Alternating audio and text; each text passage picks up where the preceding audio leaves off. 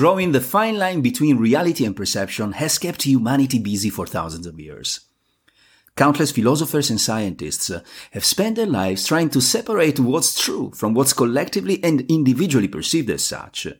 And they often failed the test of time for their truth being only true until the next discovery was made to contradict it.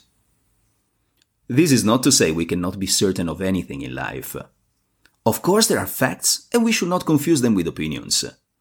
We should know that data is often more accurate than an impression, and that a lie is a lie, even when it sounds true. And in our daily attempt to understand the world, we should never forget that our individual reality is always a merge of what's going on outside and inside of us, and that our emotions, cognitive biases, background, and culture will always be the filters through which we'll make sense of the world we live in. If there is an industry which has always played successfully with reality and perception, that is without a doubt the movie industry.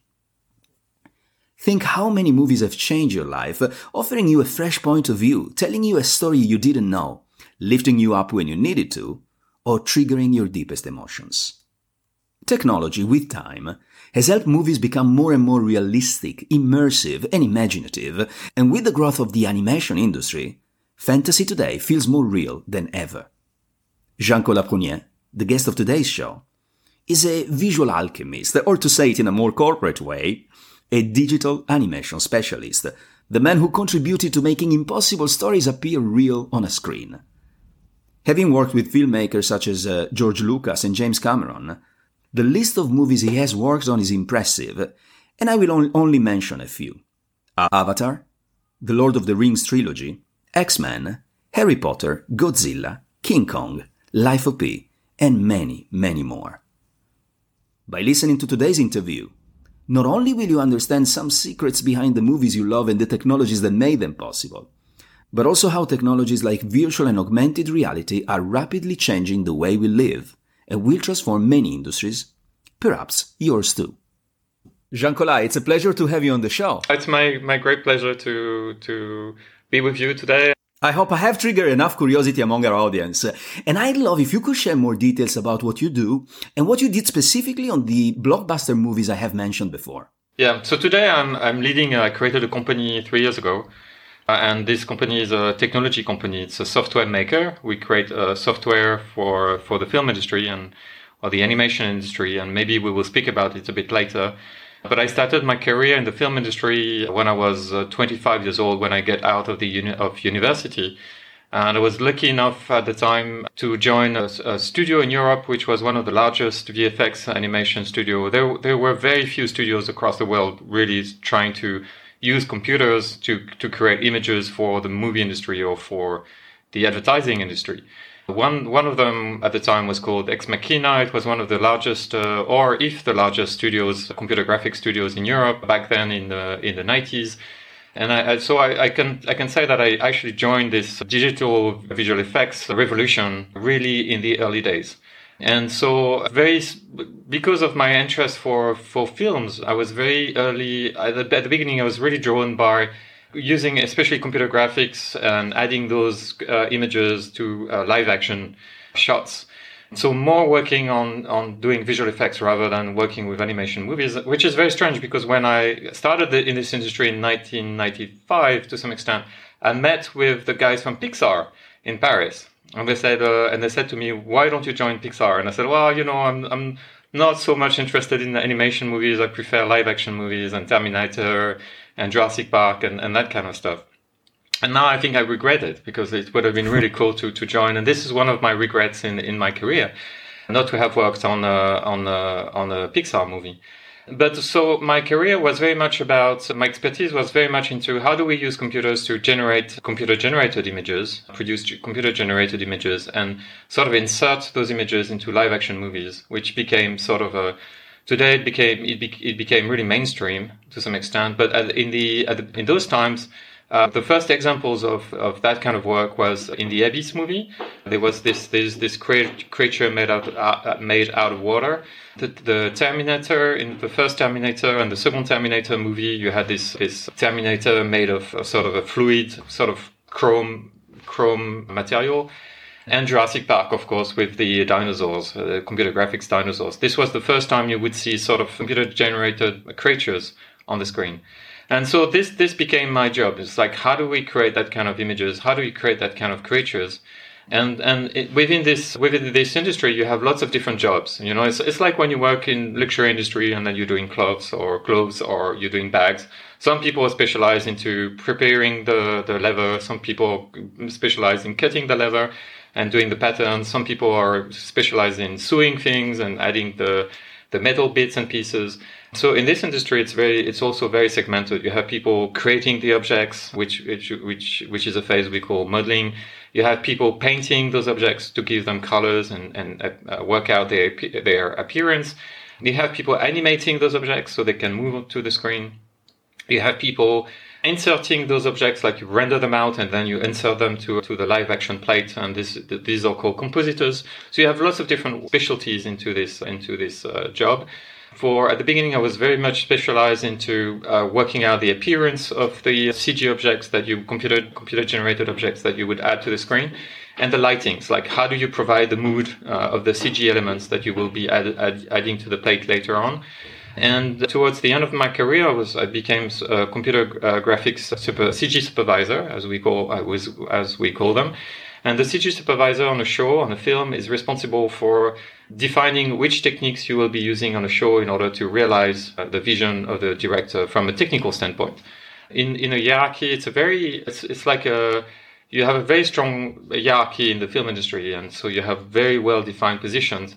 The CG supervisor is sort of in charge of the technology to some extent, like deciding which uh, technology you will be using on a particular show.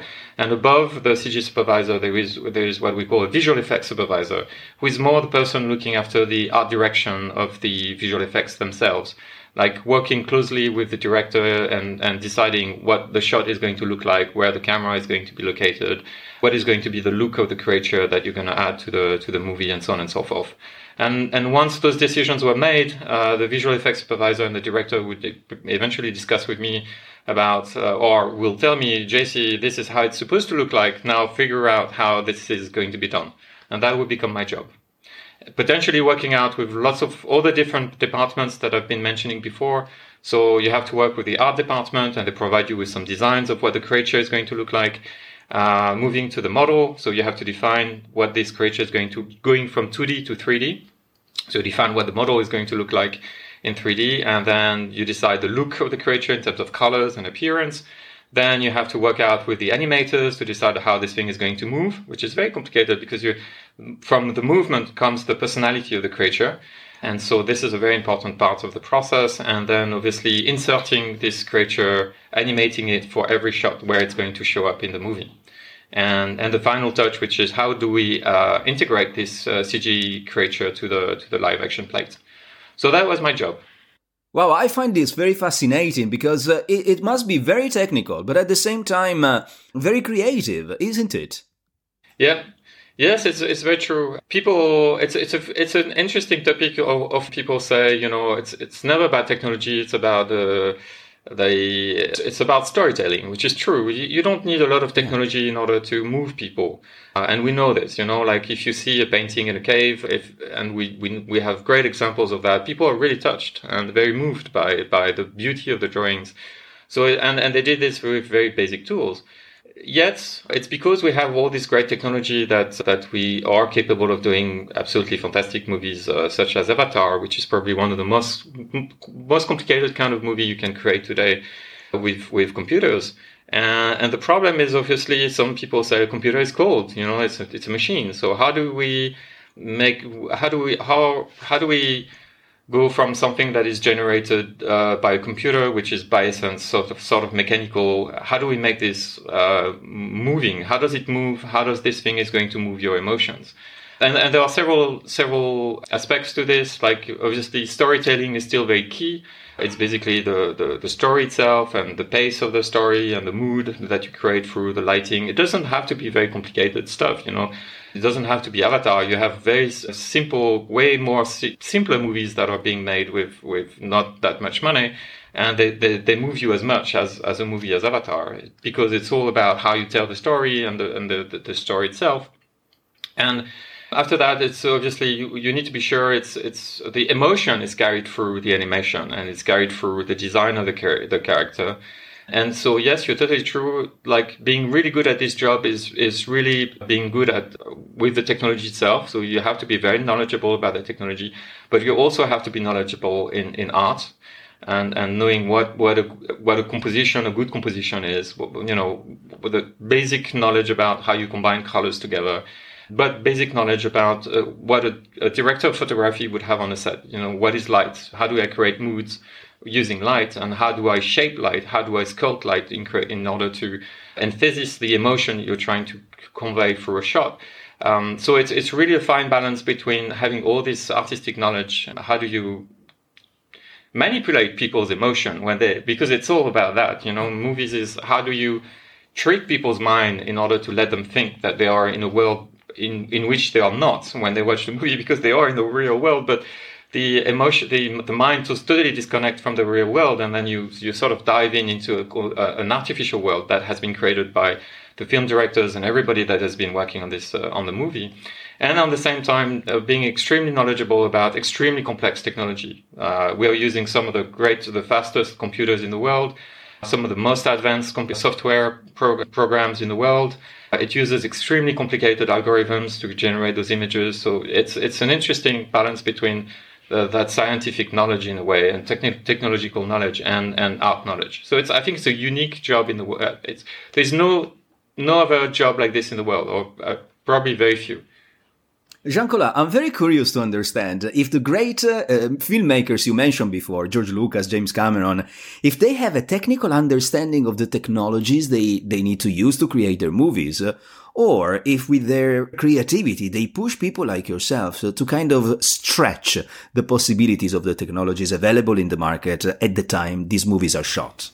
It's, it's a great question because in fact you have and and you always it's more complicated than what i'm going to say but in, in short you have two kinds of directors really uh, and, and two kinds of minds you have the directors who are incredibly technical and love technology and really want to understand how technology works, and they really get deeply involved in, in the process of deciding how, how the shots are going to be made, how the movie is going to be made.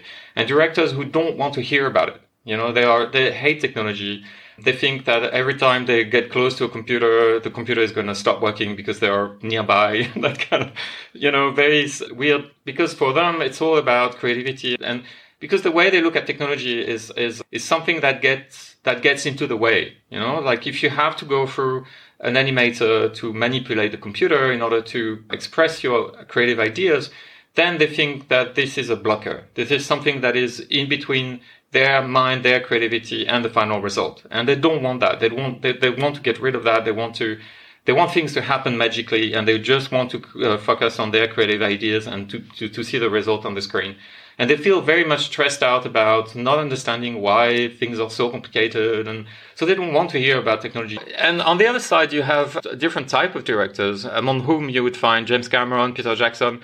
There are people who are very uh, well versed into the latest technological development uh, especially in, in, in, for example to give you an example uh, peter jackson was one of the first person to use digital cameras for recording his movies and he would start recording movies in 4K and even even probably tried you know recording some movies in 8K just to see what it would look like to be recording digitally rather than using old-fashioned uh, celluloid films.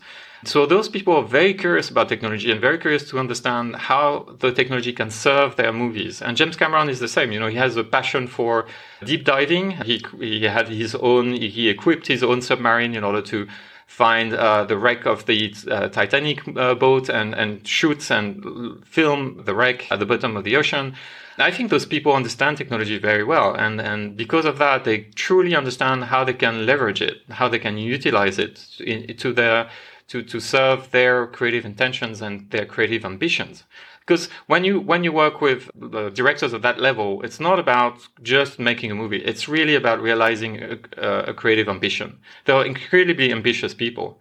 You know it's like we want to create something that has never been seen on the screen before. And that was obviously the case with avatar and a movie like the lord of the rings trilogy did you have to create uh, to develop new technologies for these movies Yeah, so we we do create. So now now uh, we get to a point where technology we I would say we solved most of the problems, and and I would say the the last boundary would be how much computing power do we have access to in order to, because we're limited in time and we're limited in budget.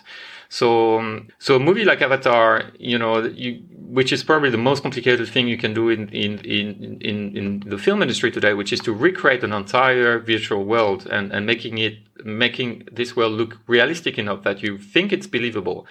And this is about rendering vegetations, forests, an entirely open world to some extent. And you can create extremely photorealistic images, but in order to do so, you would have to use an enormous amount of computing power and an um, enormous amount of memory. And even though the budget of a movie like Avatar is huge, you know, it's still limited. so there is a moment where you say, okay, the image is good enough and with respect to the amount of money we can invest into, into the, the computers that we are using to render those images. And we, of course, you're limited in time. So for example, Typically, a final image in a Pixar movie can take from 10 to 15, 20 hours to render. So one single image that goes into the final movie of Pixar can take 10, 15, 20, even more hours uh, per, per frame. How many images? Well, you, know, it's a 90 minute images, 24 images per second, per second. That's a lot of images.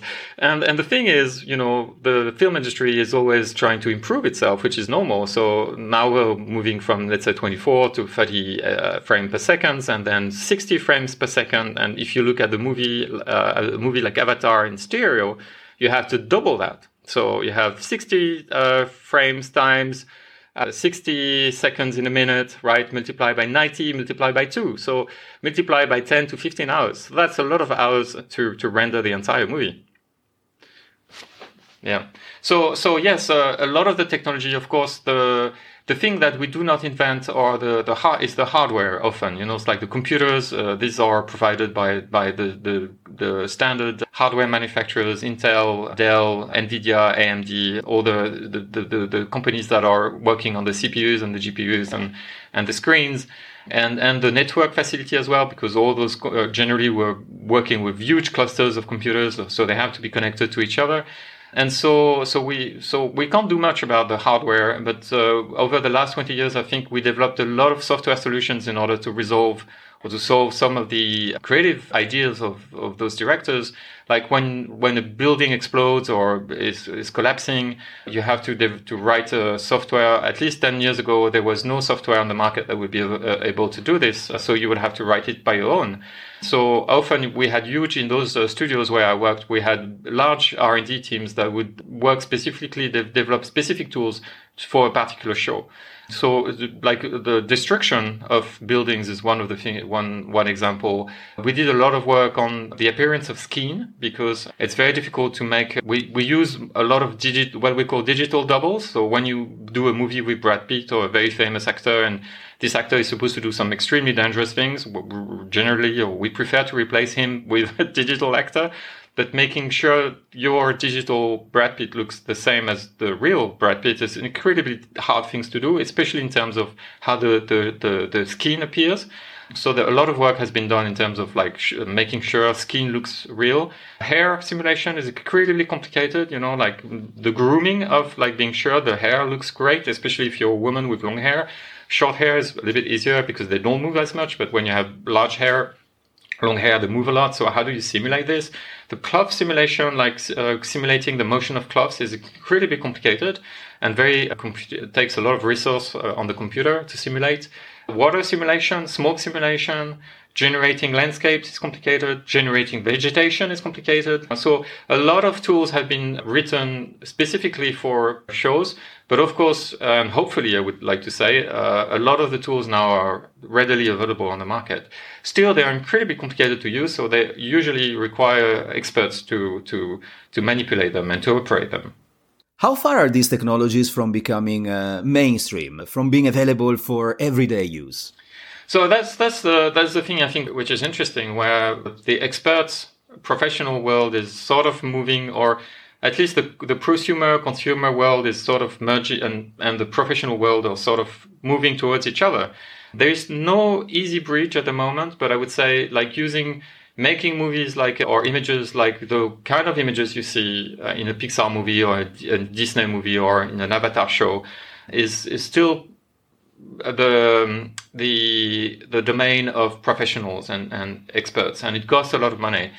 But there there is a trend that is visible since a few years now, which is 3D, the the use of computer generated images and which I call 3D for short, is uh, start to be integrating into prosumers or consumer products. So you, you can you can see 3D emerging or being more and more present into, uh, especially on mobile phones, for example.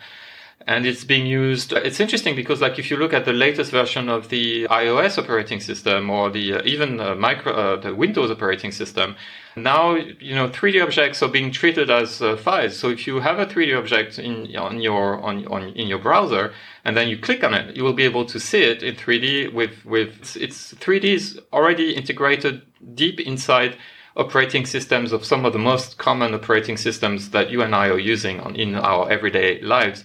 So you can see that 3D is like being used now not only by professionals creating movies uh, like Avatar, but also is becoming available to people like you and I. And so the question is, what do we, what are we going to do with those things? You know, it's like we, you, of course, you've been using a computer probably for text editing. You've been using a computer for having this Zoom conversation. Uh, so video is a very important, and audio is a very important part of it. And now there's a new kind of medium that is coming into computers, which is 3D. And so the question is like, okay, so we went from text file to pictures, you know, like uh, before videos because it was too consuming to store the videos or to stream them. But we, we had pictures and then we moved from, from pictures to videos. Now storing videos, streaming videos is like really mainstream. It's very, it's kind of cheap and everybody can afford to do it. And then uh, you move from videos to 3D. 3D is another kind of challenge because it also uh, generates a lot of data, even more than videos. So it's challenging from that point of, point of view, but the hardware is becoming good enough now that we can, in fact, use 3D in our prosumers or consumers products. I still think there is an entire world that is being, that is to be created and invented which is like how are consumers going to use 3D on in their everyday lives. So yes, there is a merging happening, and I think it sort of freaks out the, the people from the professional industry because they can see that in the near future, maybe in five or ten years, like creating short animated movies is going to become possible for anybody, and not only professionals and not only Hollywood. So that's a very interesting um, prospect. Yes, it is. In fact, uh, I wanted to ask you traditionally, what I would call uh, visual manipulation was always a prerogative of the movie industry, whereas today, many more industries have entered uh, this domain. I'm thinking of video games, uh, but also the music industry and, and other forms of entertainment. Yeah, totally. It's basically, you've seen this happening. I watched a presentation I watched recently from a great guy who said, you know, we we were promised the democratization of uh, video making and music making, and this the, this revolution didn't happen. It's like, what are you talking about? There are hundreds of thousands of people across the world making music every day with with very basic stuff, very simple stuff. It it became so affordable and not cheap, affordable. And and affordable means uh, you don't need to spend a lot of money onto equipment in order to man- to generate music, to create music and it's the tools became more user friendly as well. They became easier to use, and then with very simple, uh, very the the software are very powerful, but they are they simplify a lot of stuff for you so that even if you don't know about music, you can actually generate something, create something that is kind of cool and express yourself in that way. And so, and so I think this revolution definitely happened in the video uh, world. It definitely happened, to my opinion, in the music world. I mean, it's so easy today to create your own video and to edit your own video with very simple tools. Even if you're not a video editing expert, you know, and you don't know how to use uh, professional tools such as the Avid Media Composer, which is the one video editing tool that is being used in, in Hollywood the most. And so I think the same is going to happen with 3D. And to give you an example of that, the, at the Apple World Developers Conference in, I think last year or two years ago, that was the first time. So, which is the largest developers conference in the world? Like, it's a huge event, you know, looked by many people across the world in real time. And for the first time, they showed an example of how to integrate, to use augmented reality on an iPad using Unity or Unreal, the Unreal Engine, which is a, a video game engine. I don't remember which one, but it was really weird to see Apple showing like how to create 3D with an iPad for the first time. And you think that if you start seeing companies like Apple or other companies showing examples of how to use 3D in, uh, in on their hardware or in their software, something, some kind of revolution, some kind of transition is happening. To make sure everybody in our audience understands exactly what we are talking about, can you define uh, virtual reality and augmented reality? Also, because these are technologies that are going to change a lot of what we see and do. Yeah. So it's it's very simple. It's very simple. Virtual reality, you have to wear some Google, some glasses. You have to put something on your head, um, uh, which today is kind of cumbersome they're not lightweight at all. They're not like your own glasses, but I think we can come to back to that in a, a bit later. So at the moment, there's those kind of this kind of plastic box that you put in front of your eyes.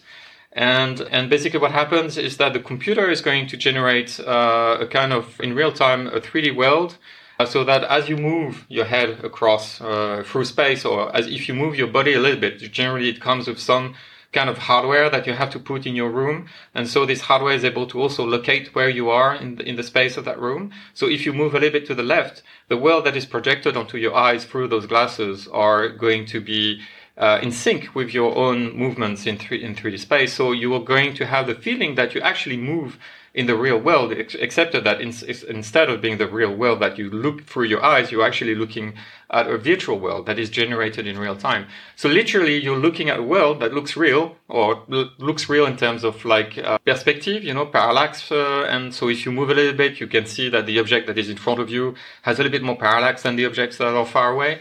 So it looks real, but obviously it's generated by the computer.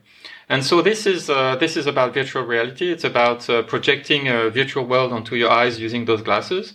Augmented reality, on the on the other hand, is uh, using a different kind of hardware. It's using mostly your phone or your tablet, and and there is a little bit of an exception, but again, we'll speak about this a bit later if if you if you want.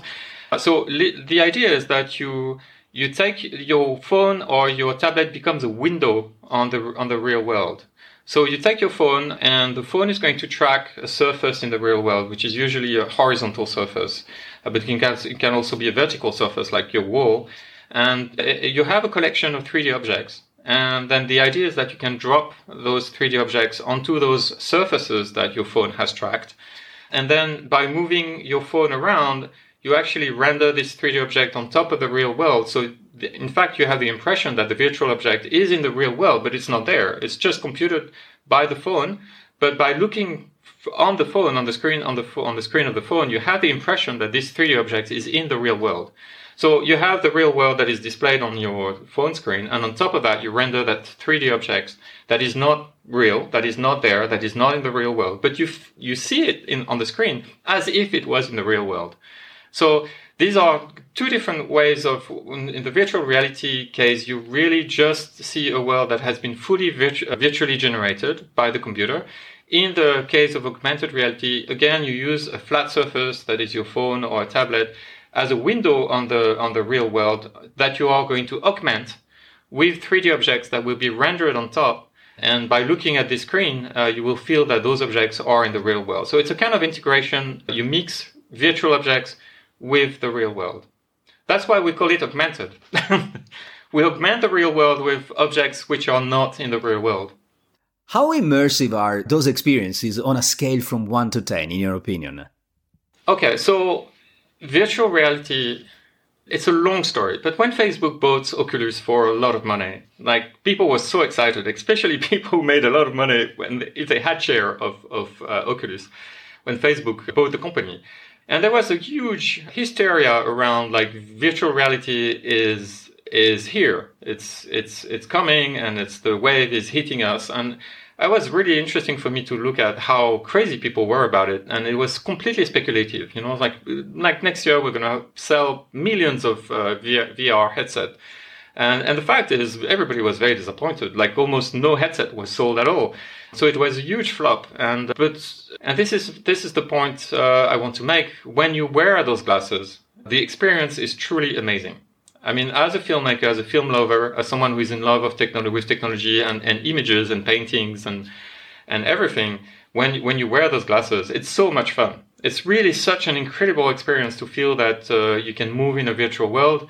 That is really fun to experience. I, I, think also as a film, as a content creator, you can start to see the potential of what you can do with this technology. So this is very exciting. This is really amazing. The problem with this is um, so from a from a user experience, from an experience standpoint, I would say I would give it a ten you know, or nine, because I'm sure there are better things in life. But it's quite amazing. It's it's very immersive. You really feel in the world. Your brain disconnects very quickly, not thinking too much that the 3D the images that you see on the in, that you see are not very photoreal. They're they're still crude because you have to render them in real time, and computers are not powerful enough to make super photorealistic images in real time yet. But so, so it's very interesting that, and this is my point about storytelling, you don't need to show people very complicated images for them to disconnect from the real world and start to immerse themselves into the virtual world or the creation that you present them with.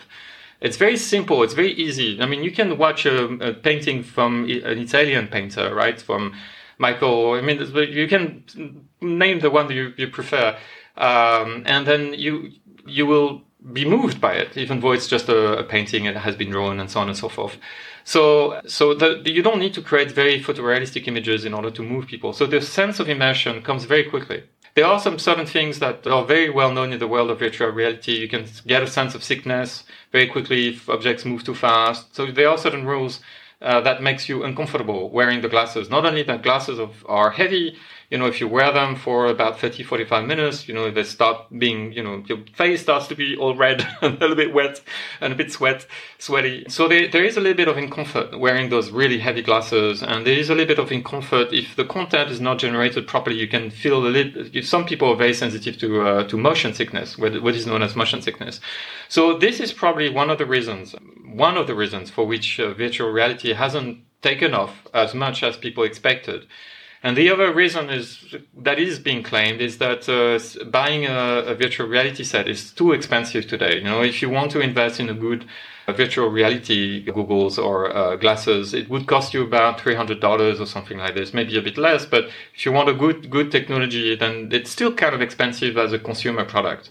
And and you know you can say I, I put as much in my phone, but the reality, like the the value of putting three hundred dollars in a phone, is not as much as the value you would get into putting $300 in a, a virtual reality headset. So in truth, at the moment, unless we solve some of those problems about how heavy those glasses are, some of the issues with motion sickness and lowering the price of this hardware equipment, it will still probably take a while before it become a sort of mainstream. So what's your prediction? How long before it becomes really mainstream? Yeah, so yeah, and, to finish, just I will get onto this question, but uh, I treated uh, for your question about immersive, how immersive the, but it's connected to your other question, how immersive the, so virtual reality, I put it a nine on over 10. Augmented reality, it's a slightly different, but it's an amazing feeling. I, will tell you a little story, a, a, nice story. When I was working a few years ago on virtual reality content, I, I wanted my parents to experience that. My parents are about 80 years old. And my mom has memories, that she was very young at the time, of, of uh, bombs falling in France uh, when she was a, a baby, like she was three or four years old. And it was very interesting because I showed her, I, I put the, the goggles on her head and I played a movie that I was working on, like a computer generated movie, which was about two or three minutes long. And my mom started to watch this and she started to freak out. She started to say, you know, it's like, I can't watch this. And she was really panicking. And I thought she was just joking. I was touching her and I was like, relax, relax, I'm here. Everything is fine. You know, just keep trying to enjoy the, the show.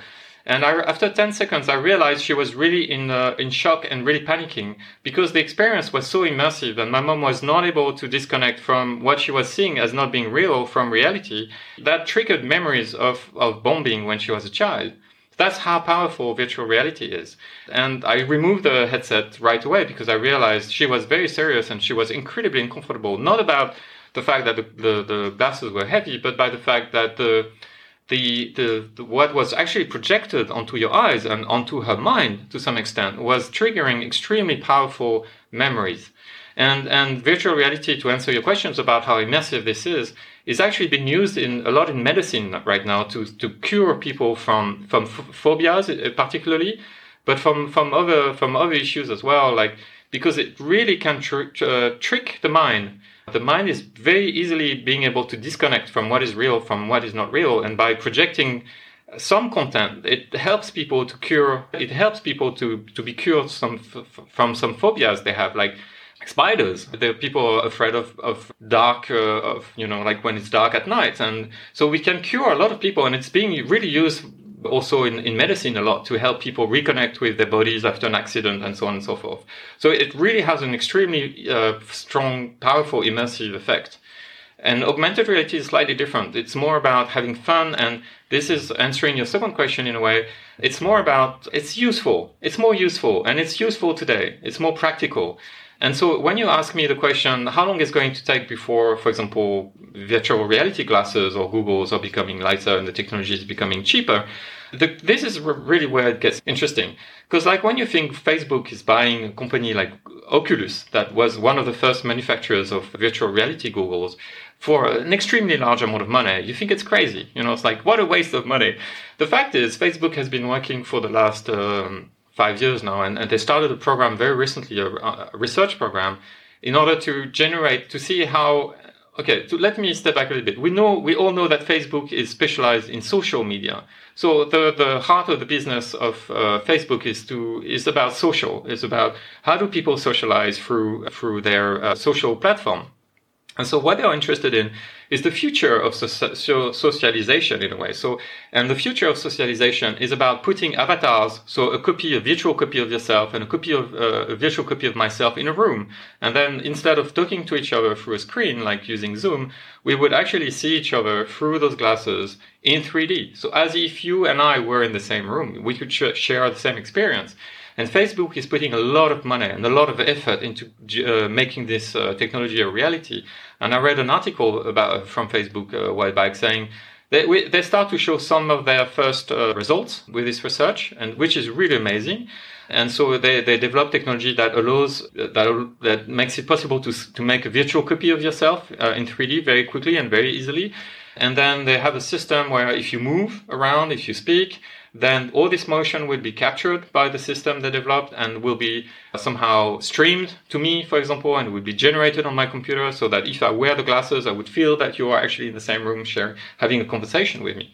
So they are developing, this is still very early days, and they say it's going to take them years before this goes into the consumer, uh, onto the, uh, gets on the, the consumer market. But I would I would think that I'm careful about Facebook and the way they communicate. You know, maybe they're not that far, and and they're just making you think it's going to take a while. But in fact, that might not be. That's not tomorrow. But I would say somewhere between two and a half, three years to five years. I think we're going to start the first early adopters of this technology. And and it, and so there is this technology that I'm mentioning to you, which is about generating 3D avatars, so that with the virtual reality technology, you can have a different kind of virtual interaction. Like rather than having that conversation through a diff- through a screen through a, a, a, digital camera, we can actually share uh, a same space and see each other's avatar. And this comes with another kind of technology that is being developed, not so much by Facebook, but probably by Facebook too, but also by companies like Google, which is like uh, small virtual reality or augmented reality glasses. So these are, uh, Google has already an example of that so you basically wear glasses which are as light as the kind of glasses you get when you need them because you get older to read a book. So they're very light. And the idea of those this technology that a lot of hardware companies are working on is that it will be an extremely lightweight way of projecting images onto your eyes. And high, uh, so you will be able to get either a virtual virtual reality experience, like basically everything on your the screen of those glasses will be an image generated by a computer that will be projected onto the back of your eyes. So you will have a fully virtual reality experience or you will have an augmented reality experience where uh, while you look through the glass you see the real world behind the glasses some computer generated uh, elements objects will be added on top and then will be projected also will be added on top of the, the, the, real images the real world that you look through the glasses. And so literally what you will have instead of using your phone and the tablet as i mentioned before for the augmented reality experience you will have um, a sort of augmented reality experience with just glasses set on your face and they will be lightweight and hopefully they will be uh, cheap enough that I would say everybody in the world will have one one pair.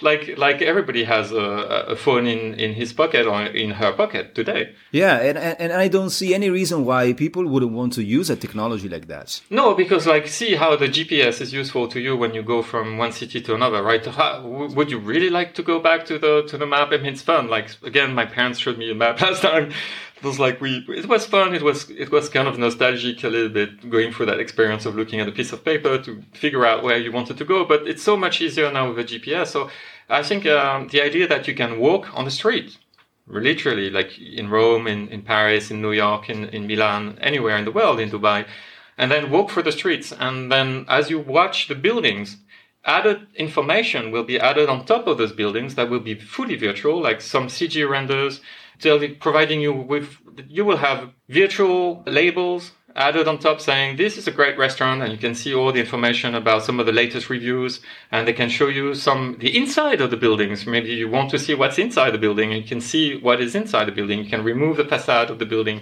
and sort of get inside you can have lots of information saying there is a dentist here, there is a, a shop here to buy a, a, Lamborghini, and and and so there is a, a lawyer here, and, and, so you will have all this information being displayed in 3D to you, and so that's that's yeah, I don't see why would people not want that because this is going to entirely change the way we move into the city space and into the the real world. Yeah, the, the more you talk about it, the more I envision how these technologies are applicable to many different industries and areas of life. And this is something I'd like to talk about in a minute.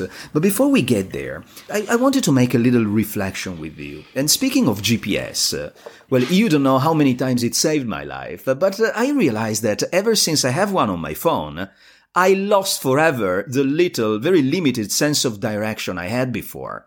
So don't you think that this availability to, of technologies uh, can, uh, can make us lose some of our hu- human abilities, some cognitive abilities that, that our brain has uh, developed uh, over millions of years? I, I will tell. I'll, I'll, I'll make a very simple answer to this. Um, with uh, the, the, the, sentence, you know, with great powers come come great responsibilities. Uh, truly, it is you are only responsible for your actions, and if you wish to keep sort of in sync with the nature, I love nature. I love the. I'm very concerned about environmental issues and and global warming and and a lot of issues related to this. I'm very sensitive to how can we preserve nature and the world we have and our natural resources for the future and for, for future generations. So these are topics I'm very sensitive about. And, but I think that, you know, if you have children, and I think it's important for, there are some studies about this, which is like, how soon should you expose your kids to screens and, and virtual reality glasses? It's, it's a complicated question. I, think it's important to expose kids to engineering questions and it's also important to expose kids and younger generations to to make them sensitive to how to look at the world without much machines you know it's like they should experience the world for what it is first and learn about nature and learn about how we make things with our hands like how do we create an image with our hands with a pen and paper with, with how do you make your your own paints and you know how do you make your own brush and all those things and i think education comes from the ground up. You know, it's like how do you make uh, a fire? How do you feed yourself? How do you grow crops? And so on and so forth. So for me, it's more a question of how do we set our education system so that you do this gradually. You, f- you probably should first expose people to what is the real world and, and be sure that you have those foundations before you actually get into something that is potentially, as you mentioned, very artificial. So for me, to answer your question, is like, first of all, it's an inevitable evolution. As long as will, there will be technology companies, as long as there will be money and resources and engineers for making the technology better, the technology will get better no matter what. So accept it or refuse it. but even if you refuse it to some extent, this this is, as I mentioned, this is inevitable, and there is a good reason for that. Is because progress is the thing that will let us keep exploring the world. I mean, you've seen it with the the, the latest SpaceX SpaceX um, launch recently. The, our future is probably uh, in space. We have we need a lot of technology for that. We keep we need computers for that. We need computers to become smarter and smarter.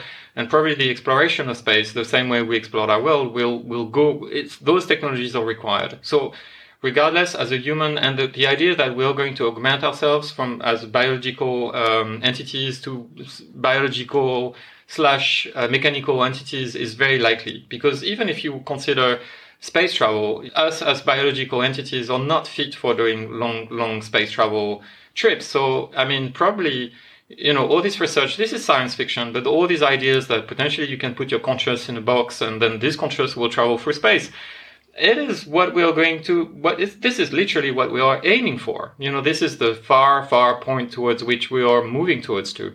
But yes today it's science fiction but literally this is where the human species is going as as a species whether it's a good thing, as I said, this is to me inevitable. As long as we still have natural resources in order to generate those computers and feed people that actually work on those technologies, and we have democracies and, and the world is functioning more or less, this this kind of research is going to keep going. And and I don't see this. It's it's an inevitable solu- uh, evolution, whether we accept it or not. Humans will augment themselves regardless.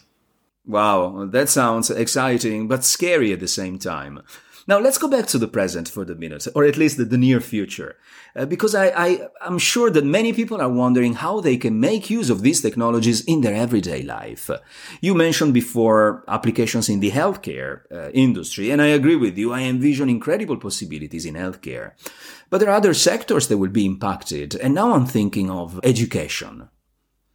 For example, I have kids and, and I realized that the traditional school setting, uh, which was great for the industrial revolution, but is no longer as effective, should change. And now I'm thinking of my kids learning things, being immersed in a 3D experience. I think that could potentially be extremely powerful and could trigger different ways of learning. Yeah, it's, yeah, no, education is a big thing. You're right. The question again is not to expose the, the kids to screens for too long. Uh, so there are some issues with this, but you're totally right. If kids are fascinated by video games and they do play to video games all day long for me from an education standpoint it's more about telling oh if you are interested in video games i'm going to show you all the mathematics all the physics all the engineering that is behind creating those video games. And so you can teach the kids you can use virtual reality you know the, the, the fascination that kids have for those new technologies for rocket uh, science, for virtual reality science, for visual uh, reality science, all the technologies that are behind augmented reality and virtual reality, to teach them engineering that is being that is necessary to, in order to create those technologies, the hardware and the software. So I think this is a much better point where to start from. I, I would prefer personally to start from there. So for this is for education. For other industry, healthcare, there's another kind of technology we haven't spoken about, which is, or there's two technologies I want to speak about, which is the cloud technology and the uh, and the 5G. You know, there's a lot of uh, conversations about 5G is not good and uh, why do we care about so much about the debate about Chinese technology coming to Europe and to the US. And 5, 5G is a huge thing. It's a huge revolution. People don't understand that. It has a huge impact on healthcare because especially in the quarantine time that we've been all experiencing, you can very much imagine that remote medication, re- remote meetings with your doctor is going to become sort of the something normal in the future. So you'll have some uh, doctor behind a screen and even some kind of AI, you know, because AI is very good at looking at pictures of your face or some kind of, you know, like little maybe marks that you have on your skin. And the AI will, the AI uh, agent or the AI program will be very good at figuring out the kind of like problems you have with the help of the doctor. But all that stuff is going to happen remotely. And in order to do that, you need to have enough bandwidth in order to, to transmit high resolution images. So you'll have maybe a high resolution camera at home that will be able to, or sophisticated hardware that will be able to measure your temperature, your body temperature, to, to figure out, to, to record some data about your health, and we'll, we'll send this data that will be processed by a computer, hopefully supervised by a human.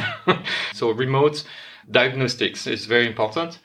When you mention education, I think more than education for children, it's training professionals is going to be more important. Like if you work on an Airbus or a Boeing plane, the ability for an engineer to uh, have some training remotely from the Boeing or the Airbus team, you know, saying this is how you maintain this this bit of the plane, is going to be super important. So the ability to actually wear the glasses and sort of have augmented information about this is these are the pieces that needs to be changed or that needs to be fixed or figured out This, this is going to help hugely people working in the maintenance of cars, planes, and all those sophisticated hardware that we're using.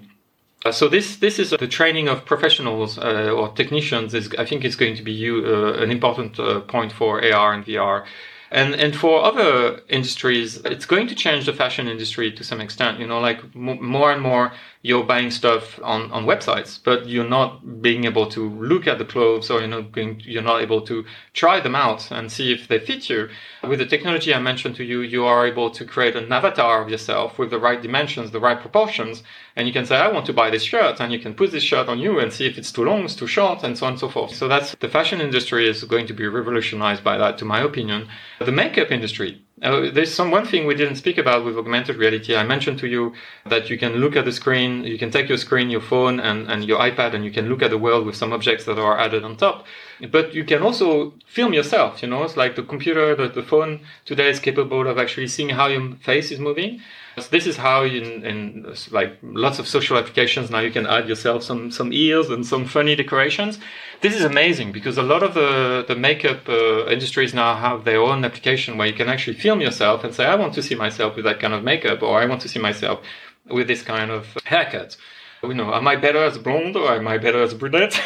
you know, you can do this with augmented reality. So the makeup uh, industry and, and, anything that is related to fashion is, is going to be huge. And there is other things which are interesting about virtual reality, for example, which is virtual touring. You want to buy a flat, you don't know what the flat is going to look like. Sometimes they show you a little model. Sometimes you have a flat that has been specially constructed so that you can see what it will look like when it will be delivered to you. But then this is not the same position in the building. So, for example, you can wear some glasses and you can they can actually set you physically into the place where your uh, apartment will be located so you can see the kind of view you will have from your apartment and decide whether this is the right place you want to go. You want to go on this other side of the world in Maldives, but you don't know which island you want to use. But then suddenly you can scan the island and you can scan the interior of the hotel and then you can start walking around and see well actually i want to go there because this is they have the the, the kind of pantries i love. And this is yeah you're going to select your hotel uh, just by just looking at a virtual reality uh, tour experience. And this is this is obviously going back to your question whether it isolates people to some extent or whether it makes them lose connection with the real world. Of course there is a danger there. At the same time you know you can see it's you can look at this as an opportunity. So everything balances out in the end. You can see this as an opportunity to, of course, have access to way more information, way more knowledge, way more, way more places throughout the world. You can literally go to Australia tomorrow. You can go to the moon. You can go to Mars. You can have all those experiences. So potentially it will provide you, it will enrich you with way more emotions and way more experiences than you could ever experience yourself if in the real world. So if you look at both side of the coins. I think it's uh, it balances out. Yeah, and I think it couldn't be otherwise for someone like you who's been working on the technology for the past 25 yes, years. Yes, yes, yes. I try to represent a good balance between love for old-fashioned movies and and and respect for the environment and nature. And uh, one of my favorite movies has no motion, no visual effects at all in it. And that's why I say at the end, I think it's all a matter of education. And it's like great power comes great responsibility. I think it's you, you need to be mature enough as a human to, to say, you know, you cannot only live in an artificial world. While doing my research, my homework for this interview, I learned a new word, a very interesting one metaverse. Can you explain it for our listeners? Metaverse is actually a, a topic I'm very, very interested in. I think it's a huge sort of tsunami that is coming to us and that is just emerging. So the problem with the so let me answer the question first. What is a metaverse? A metaverse, to some extent, and to make it very simple for the audience to understand, is exactly what you have in the Matrix. It's the ability to be in a world. To let's put it to the to push it to the uh, to the to the to the extreme. It's you are in a world, and basically what you experience through your senses, uh, you cannot make the difference. You cannot tell whether what you experience through your senses is actually real or not real. And of course, if it's, if it's not real, that means that you can be in any kind of world.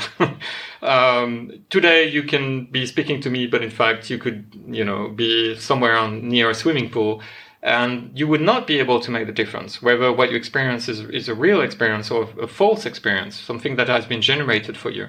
And so this is kind of the, the matrix world. And so this is what a metaverse is. So the question when you think about this is what is required in order to create a metaverse? So create a, a, an experience in which you cannot say whether what you experience is real or not real.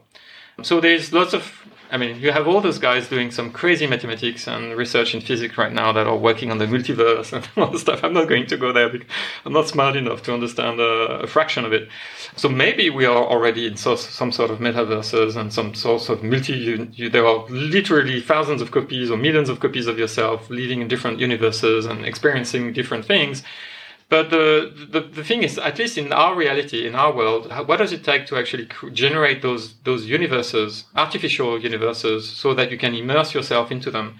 So the what is interesting in terms of uh, the, the technology evolution is that we are just right at the point where the technology is mature enough that we can start thinking about building those metaverse, metaverses. One of the in literally, I think in 20 years or 100 years or two centuries time, people will look back at history and will probably figure out that, or will probably agree on the fact that the game Fortnite, even though it's far from the kind of metaverses you have in, in the Matrix movie, is probably one of the first very basic preliminary kind of type of metaverses that you can imagine. Uh, so it's a sort of virtual open world. So basically, it's a world, a virtual world in which you can walk around without any limits. Uh, so you can walk in any direction. It will keep going forever. And so this is what the kind of world we call as a, an open world. And it's a world in which like several people are connected, like can be in at the same time and interact with each other. So I would say today, even though still very preliminary and not exactly what how you imagine the metaverse to be in the future, Fortnite is the first example or an example of what technology, what you can do with technology today in order to go in that direction. And I think for the metaverses to exist, you need to have a lot of computational power. You need to, and, and you need a lot of, you need to be able to store enormous amount of data. And this has become available because of two things which I mentioned before, the cloud technology and the uh, 5G or uh, high uh, speed internet. Uh, and in which 5G is going to play a huge, uh, huge role. So the technologies for the last five years, we've seen the cloud infrastructure and the data centers across the world to become mainstream to some extent. They become more and more available. They become, they become cheaper and cheaper. There are more and more of them. So this kind of computational power that I was describing is becoming available, sort of almost readily available, and the the, the storage capacity is almost becoming infinite. In theory, you could store, I mean, not as much information as you would need to, in order to recreate the the real world, the physical world in in in its in its in, in, in full. This is this technology doesn't exist and will probably never exist because it's called the the the, the world. in itself. But the the fact is, uh, you you can have enough storage capacity now to to create that kind of like really large open virtual worlds. You you you are you have you use all the the computers that you have in the cloud in order to generate that content, like generate those virtual worlds. And then once you have generated the, the, the, images for those virtual worlds or the content for those virtual worlds, then you can start, you can use 5G or high speed internet connections in order to stream the images that are going to be projected onto your glasses. And then that's how in the future you will be able to immerse yourself entirely in uh, virtual world, whether those virtual worlds are copy of the real worlds or something that are coming out of your imagination.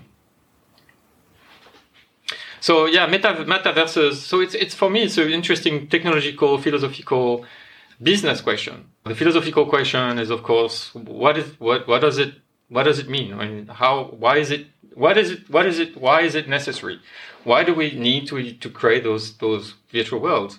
Uh, so that's the philosophical. We can speak about. I mean, I'm not the best person. You should speak about that with philosophers and and.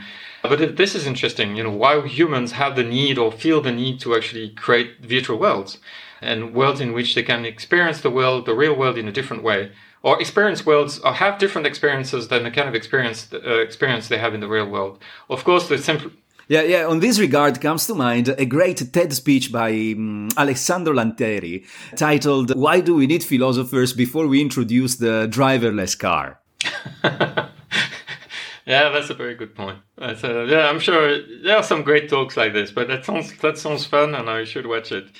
Uh, anyway, this is the philosophy question. The, the um, technology question is like, which I'm very interested about is what kind of technology do we need to, in order to develop that? And to some extent, the company that we created is, is aiming at solving some aspects of, some aspects of that problem. And uh, and the third thing is the business. Like uh, what what how can we use this from a business standpoint? I mean, one of the motivations behind creating metaverses is, of course, like how do how do, is there a business we can generate out of that technology? or out of that concept. And so obviously Fortnite is an example of that. Like uh, games is a is a very simple uh, example. Uh, interesting enough, Unreal Engine and so the guys behind Fortnite recently organized during the pandemic and the quarantine, they organized a, a virtual concert with a very famous artist, musician. And, and that was kind of a show in which, like a, a, second life, you know, like in which people can meet into a virtual world and sort of experience that show from that artist in a world that was entirely crazy. I mean, the experience was really fun and, and really different from obviously a, a normal concert. So, and, and, I'm sure there are tons of other applications like this. I mean, you can, you know, it's like on the internet, you know, you type a URL and, and you can navigate to a virtual shop. You don't, it's not a physical shop. So I think you can very much imagine the same in, with metaverses. You will be able to multiply to the infinite to some extent the kind of locations where you will be able to, to travel to. So maybe next time we'll meet, it is going to be in a metaverse. The technology is almost is almost working, almost there for. And if you put a lot of enough effort in in setting that up, then that's already something we can do today. So maybe we can try. Maybe we can give ourselves the goal to actually on the next one to at least count yeah, yeah, to, to, to, to do it. But lots of companies, I can tell you, lots of companies are working on this topic right now and particularly the very big companies like Google and the Facebook and like Apple and all those companies are working on that. Google is working on self-driving cars, right? They're working on glasses. Facebook is working on avatars and virtual reality and metaverses. Look at a company or entrepreneur like Elon Musk. You know, he has a company where he has self-driving cars. He's looking after space uh, travel and so on and so forth. So if you are, it's not what I'm saying is not completely crazy. If you look at what, of course, those companies have a lot of money, but if you look at this, all those technologies and all those different industries are somehow connected. And like all the technologies that are also used in self-driving cars and the kind of technology that will be used for creating those augmented reality glasses that I've been sp- speaking about, it's all the same stuff. It's all the same algorithms. It's all the same software, the same equations behind. So perhaps we should organize a new interview in a year time to see at what stage we will be. with pleasure, with pleasure. Jean-Colas, before we conclude this conversation, which I have thoroughly enjoyed, uh, where can people find you should they want to know more about you and your work? Uh, the, the easiest is always LinkedIn. uh, and the company uh, I'm running at the moment is called Pocket Studio, P O C K E T Studio, Pocket Studio, one word. Awesome. Jean-Colas Prunier, it was a pleasure to have you on Lux and Tech.